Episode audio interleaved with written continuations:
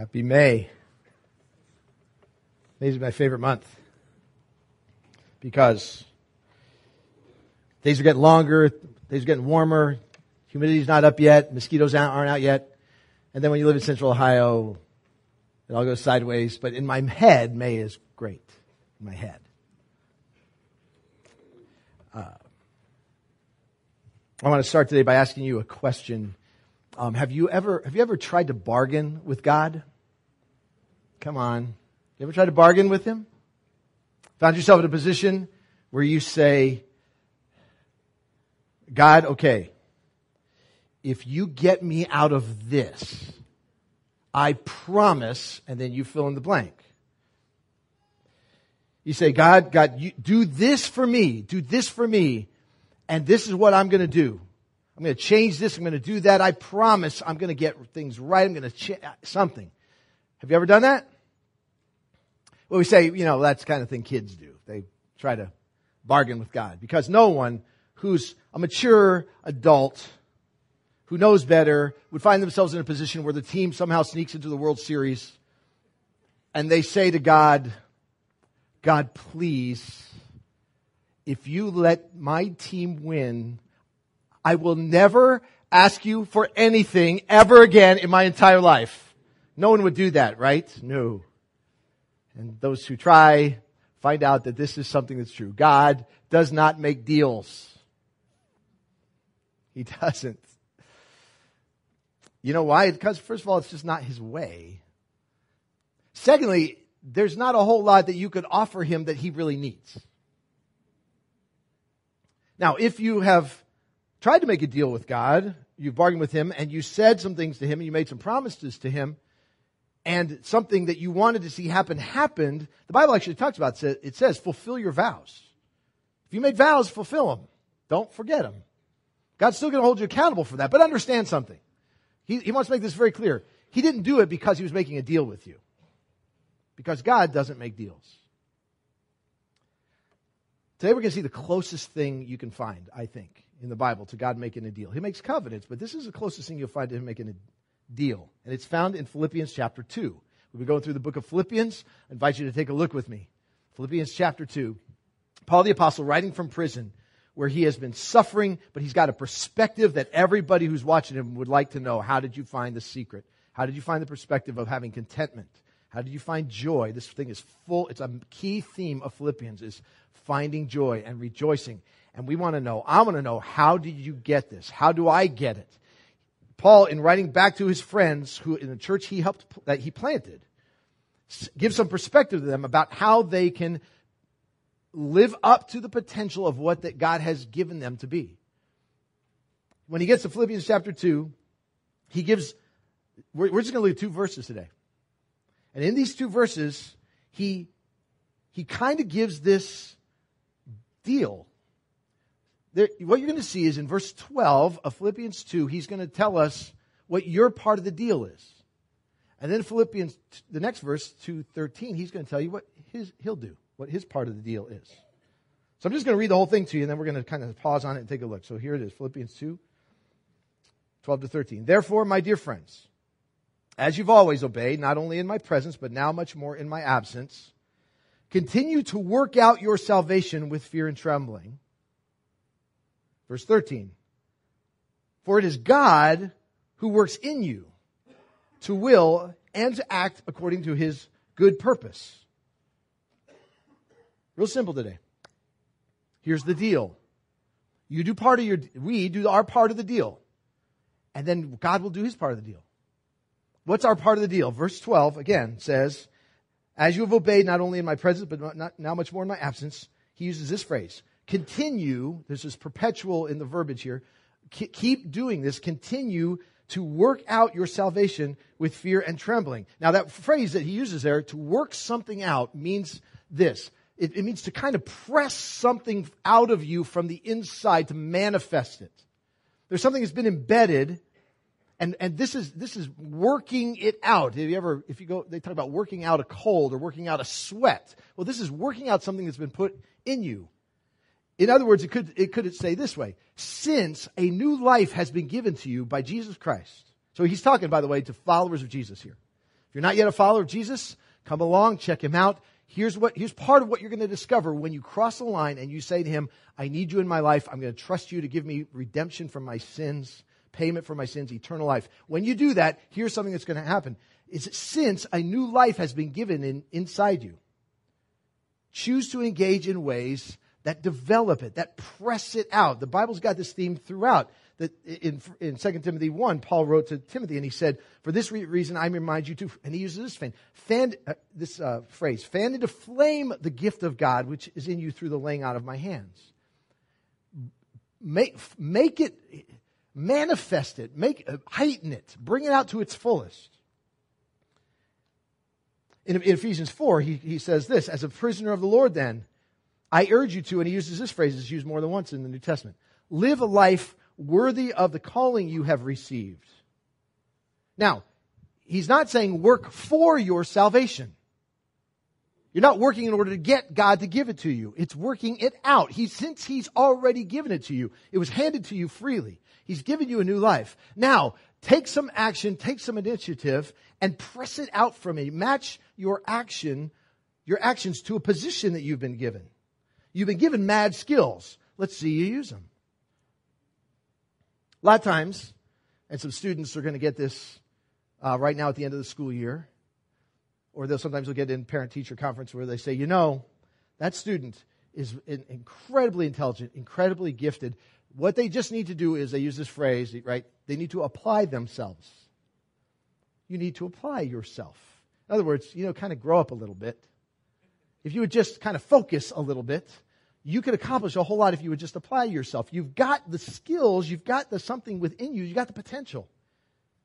But if you could just focus and, and just pour it out, something good is, is going to happen. So your part, here's the deal. If God's saying, here's the deal, your part is this. Your part is to choose, initiate, to enact God directed steps in your life. To, to act like you have a new life. To to have a God directed life that shows in your choices. To, to, to use an old Bible word, to choose righteousness. Put righteousness into practice out of your life right now. In the situation you're in, you choose righteousness. And when you do, that's going to come out in, in ways like your moral choices and your ethics having, having a character that's kind of mirrors Jesus Christ. We just saw that, didn't we, in, last week in Philippians 2. Have the same attitude within you that you see in Jesus. That same humility and servanthood. So choose things that put that into practice, that mirror that character. Choose things that show you have a new purpose in your life. Look, you're no longer a slave. There's a, an amazing principle that God gives to the freedom that we have. We sing about it when we worship. We are bound to sin when we don't know Him. We're bound. You can't not sin when, you're, when, you're, when He's not in your life. When, when the presence and the freedom and the new life of Jesus Christ comes into life, it opens up the possibility now I can choose something different.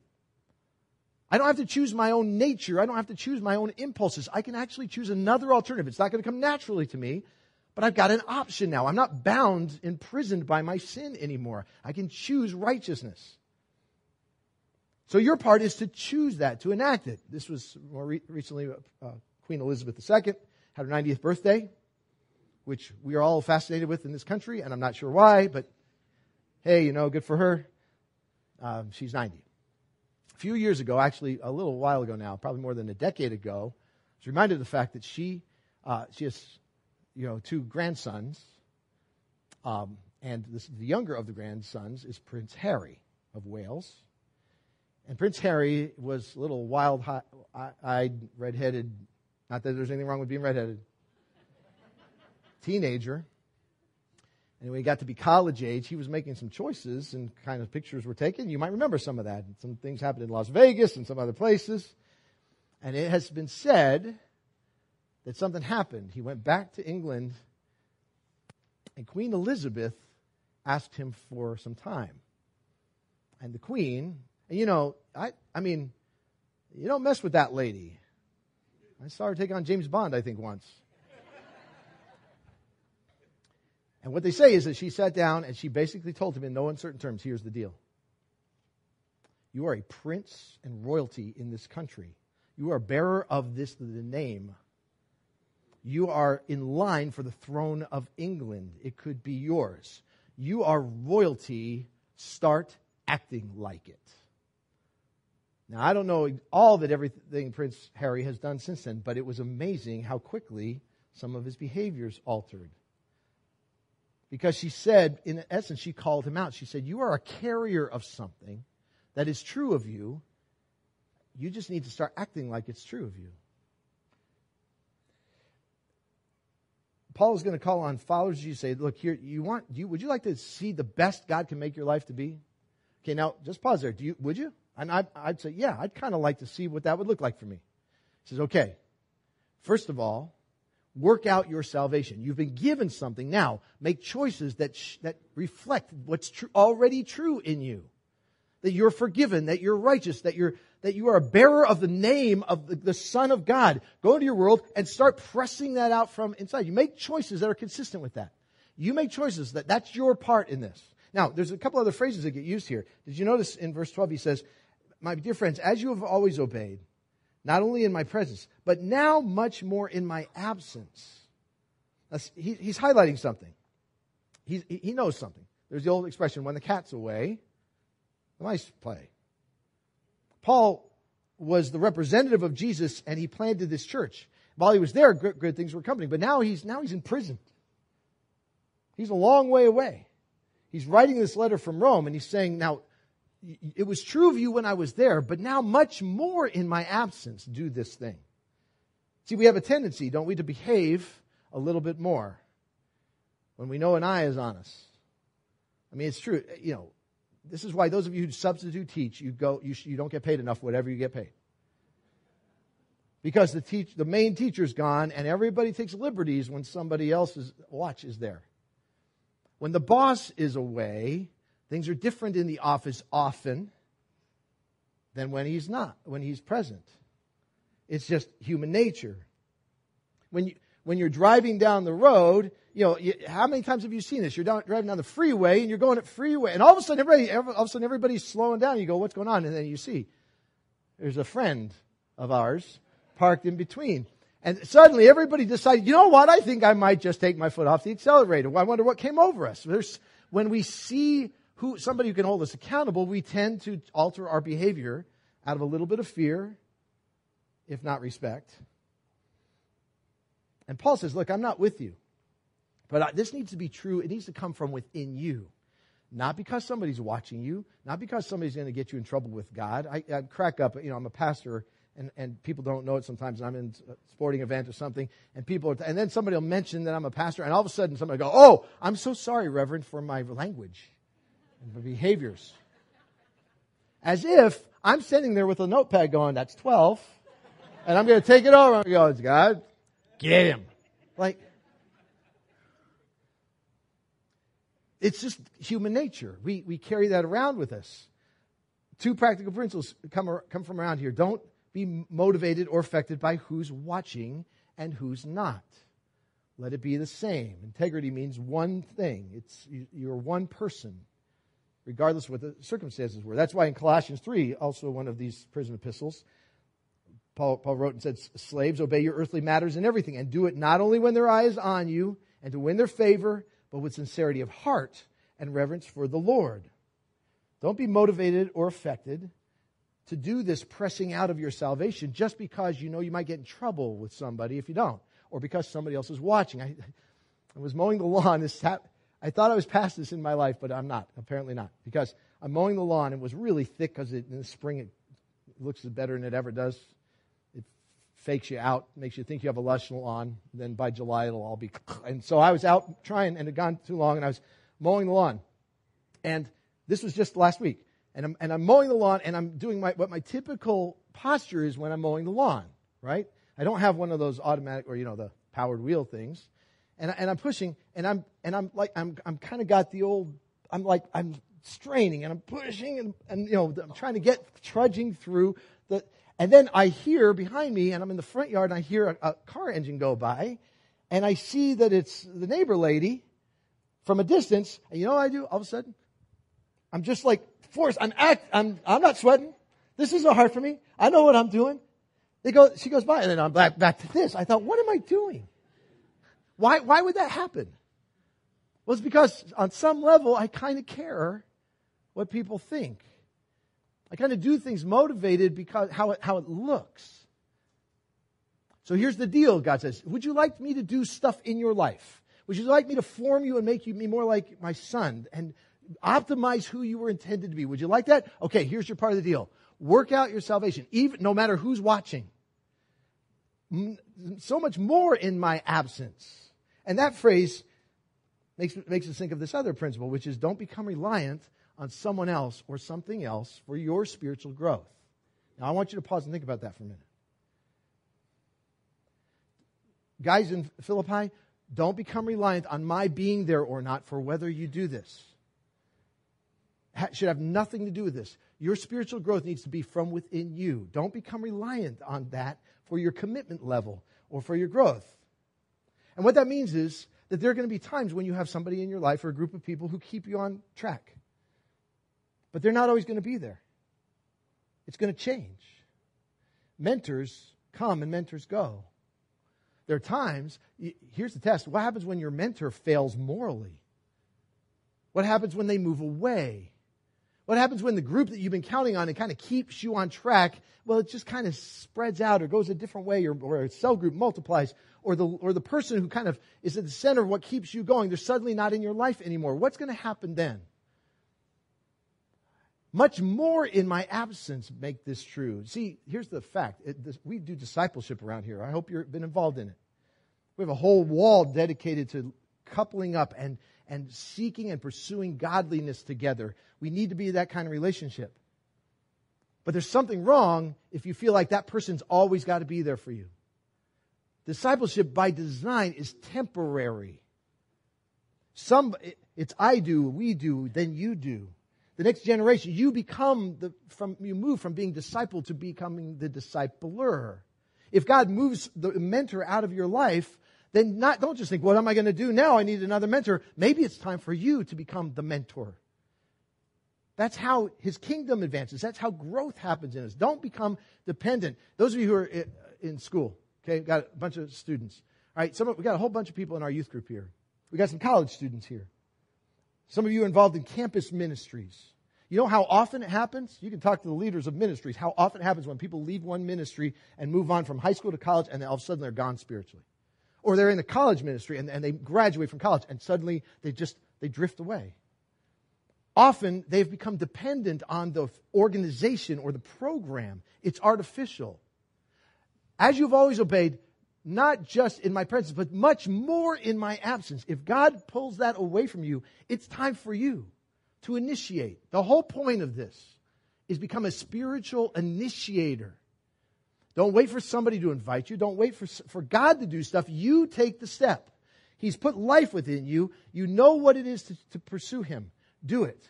You take that step. And then he uses this phrase continue to work it out work out your salvation with this with fear and trembling. You see that phrase? Fear and trembling. What's that mean? In Greek, the word it, it's a, it's actually a common phrase that gets coupled a lot together.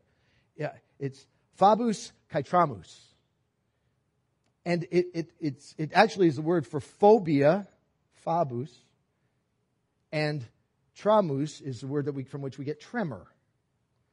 And it's a phrase, it's kind of like a, that gets coupled together. It's like, you know, when we use the word shock and awe in our culture, or somebody's got vim and vigor. I always thought, I've never heard the word vim used apart from having vigor with it. What's vim? I don't know, but it's vim and vigor. Okay, I get what that means. This phrase gets used often in the, in the culture and in, even in the Bible. In fact, here there are some uses. In 2 Corinthians 7, it's used to talk about how the, the church received Titus when Paul sent him as a representative of Jesus. It says, Titus's affection for you is all the greater when he remembers that you were all obedient, receiving him with fear and trembling. Now, it doesn't mean they were shuddering in horror. Doesn't, didn't mean that they thought something was going to get lost. Here's what that phrase tends to mean it means to be gripped with an acute awareness of the tremendous privilege and responsibility that accompanies something. So when Titus came, they said, wow, we've got a privilege and a responsibility. They had fear and trembling. They treated him with respect and they, and they, they moved their lives around what was happening because he was there. This is about the workplace, similar kind of thing. This is, we can apply this passage to the workplace because the slaves in those days were more like our, our common workers than they were what we picture in slavery in this country. It says, Slaves, obey your earthly masters with, and here it is, phobos kaitramus, fear and trembling, and with sincerity of heart, just as you would obey Christ, gripped with an acute awareness that, be, that this situation presents me with tremendous privilege and responsibility. In 1 Corinthians 2, Paul talked about how he came preaching. And he said, When I came to you, brothers, I didn't come with eloquence or superior wisdom as I proclaimed to you the testimony about God. I came to you with, same phrase, weakness and fear is translated here, and with much trembling. I was gripped with an acute awareness of tremendous privilege and responsibility that comes with this. Paul says, Now, work out your salvation with an understanding You've been given an amazing gift. I mean, few are chosen, the Bible says. The followers of G- the true followers of Jesus who have given, been given eternal life, that is an amazing gift. Treat that with an, um, an awareness that there is a privilege to being part of his family and there is a, a responsibility that comes with it. And that responsibility is an opportunity. It's an opportunity to know God Himself better. It's an opportunity to, to optimize my a purpose on to, for living on planet Earth when the whole world says, "Yeah, no one knows the meaning of life. No one knows." You know what? I do. I know the meaning of life. I know the meaning of my life. It is to know God. Is to glorify Him, to be all that He made me to be. That's the purpose of my life. I got that privilege of knowing that. Wow, that comes with a great amount of responsibility. To find His best and to, to contribute to His kingdom. When the when the guys who carry uh, the PricewaterhouseCoopers guys at the Oscars, they, they carry the briefcases, you know, and they got them all chained up and they're under lock and key and they're like the, they're like studs when they walk out there all dressed out and everybody knows they got, they know something, they got something no one else has. They're supposed to guard that with their life. You know why? They've got fear and trembling about them to make sure that nothing happens with the innards of that case. That can't go to anywhere else. No one else can see it. It's kind of like I've been given the launch codes. Some really hairy stuff can go down.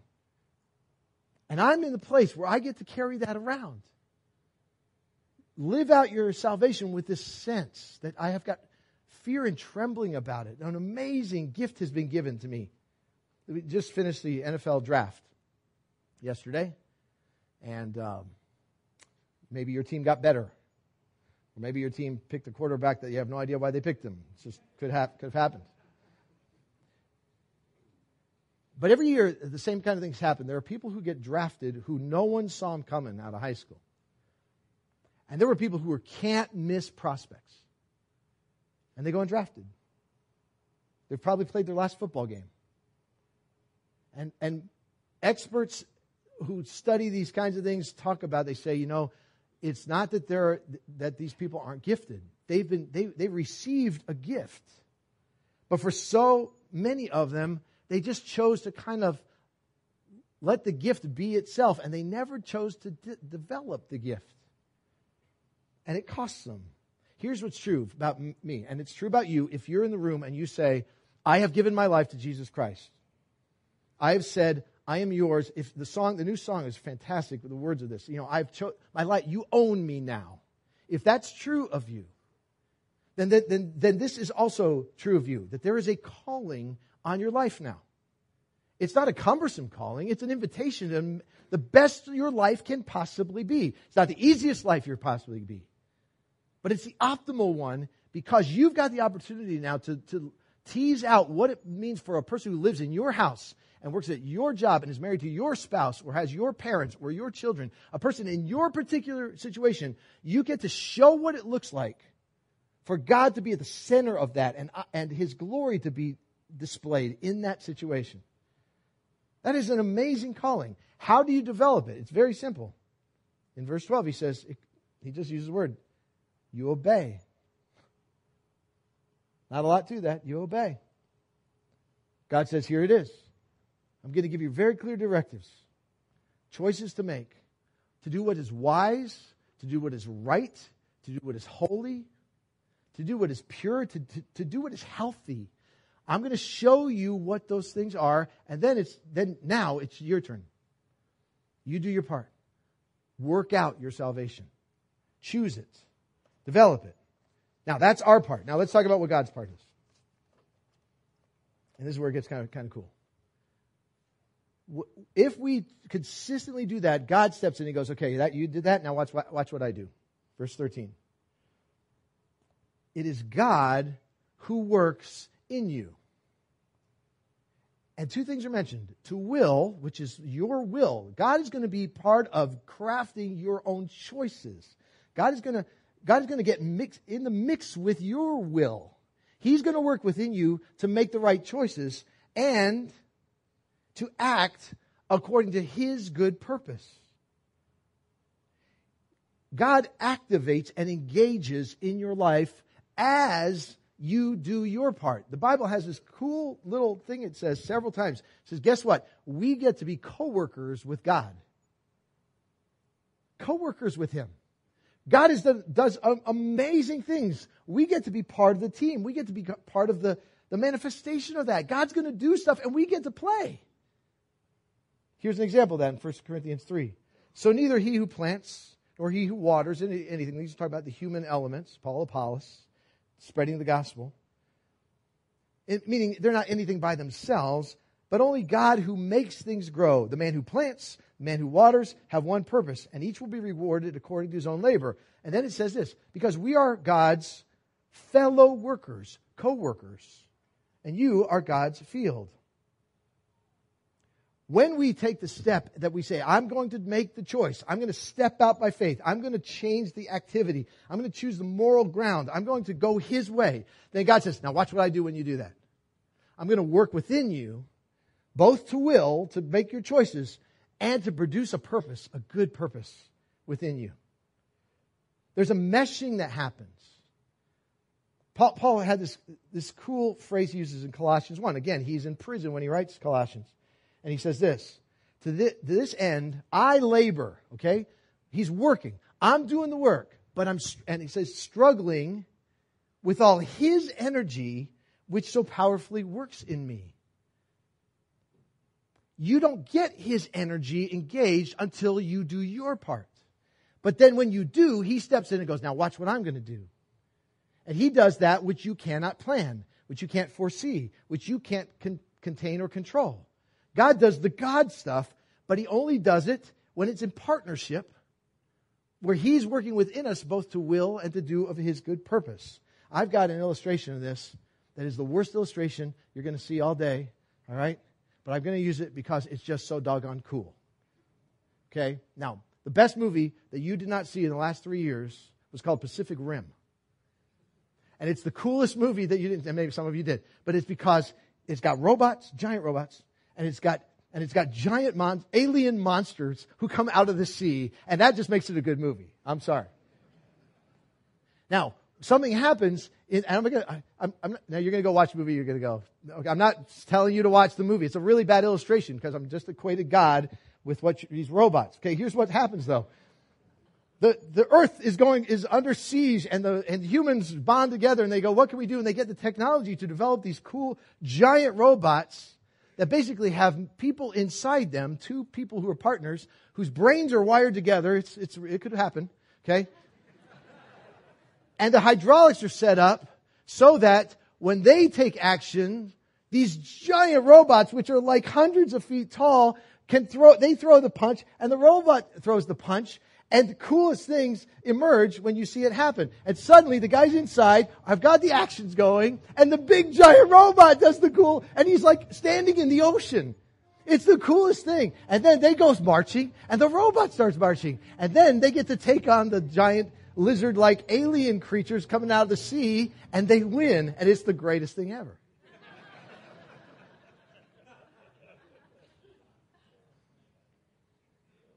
and that's what Jesus is like.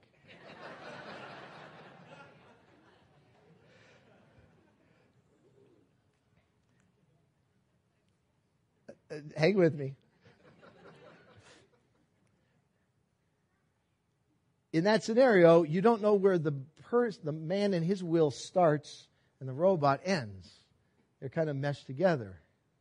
There's a power beyond their own that kind of comes into play because they mesh together. They work together. So he asks the question who did it?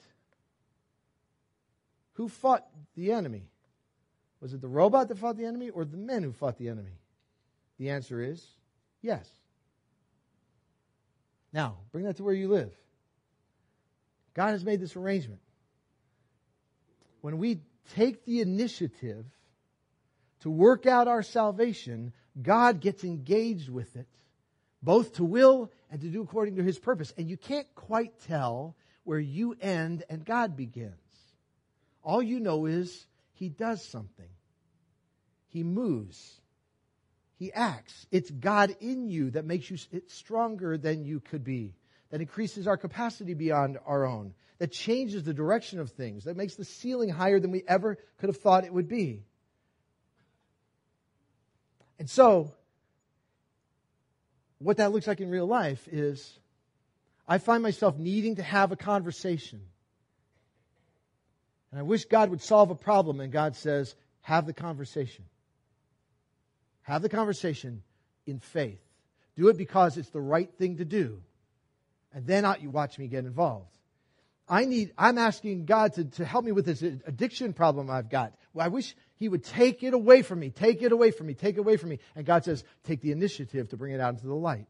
Take the initiative to confess it. Take the initiative to get some help. And then watch what I do with it. I want to, I want to see God do something in min, a ministry to happen and, say, and, and you just wait for God. And He goes, No, you, you act. If it's from me, you act. And then I'll get involved. And that brings us to that thing for you, for me. That, that thing that you right now are wishing for and waiting for It's something in your character you wish would change. It's something in your circumstances that you wish God would do something about. Something that you're praying for God to move about. And often what happens is God sometimes God will just intervene. That's fine. But this partnership is such that God, he's, this is a tendency of God, Paul says. You want to optimize what he's doing, then he's waiting for you in your part of the deal. What that means is he does not want you to be passive. Some of you, some of us in the room, you have something going on, something you're wanting to see happen, something you know should happen, something that's consistent with what God's character and His Word would say, His ways, not just your idea, but you know it would represent Him well. And some of you are putting it all on Him to do. You're just putting it all on Him, saying, Do it. Why aren't you doing it? Why aren't you doing it? I asked you. I'm trusting you. Would you do this? But God doesn't ask us to be passive like that. And it's not, and He also doesn't call on us to make it conditional. Where we say, God, okay, you do this and then I will do my part. There's a faith element of taking that step. And it's terrifying sometimes. It'll cost you sometimes. You put yourself at risk. If there's no guarantee, there won't be pain or discomfort with it. And God says, I'm waiting for you. You take the step and then watch what I do to work and will in your will and work according to my good purpose within you. Let me just ask you this today. What is awaiting your step in verse 12? What's awaiting that? Something in your marriage. Some kind of action to take you further to deal with the things in your marriage. Something in your addiction or in your habits or a particular sin that just keeps coming back. What's waiting for you to take the step? What's waiting for you when it comes to serving, finding a way to advance God's kingdom, sacrificially giving for Him of your time or your talents or, or your money? What's waiting for you to take that step to do that? In your outreach to somebody who you long to see come to know what you have found the freedom and the joy and, and, and the life that Jesus Christ really gives people. What is waiting for you to take the step? And here's what we need to know when you take that step, when you do your part, you never act alone. He acts along with you. He energizes his good purpose, and he says it's a good purpose. It's a better, better, healthier way. It may not be the most pleasant, it may not be the easiest, but it's right and it's healthy. So many of us, myself included, we want to see God move, don't we? We want to see Him move. We want to see Him do something in some situation or in our own heart or in our life or in our circumstances. We'd like to see Him come out of nowhere and, and do something. Do you want to see Him move? Then it's your move.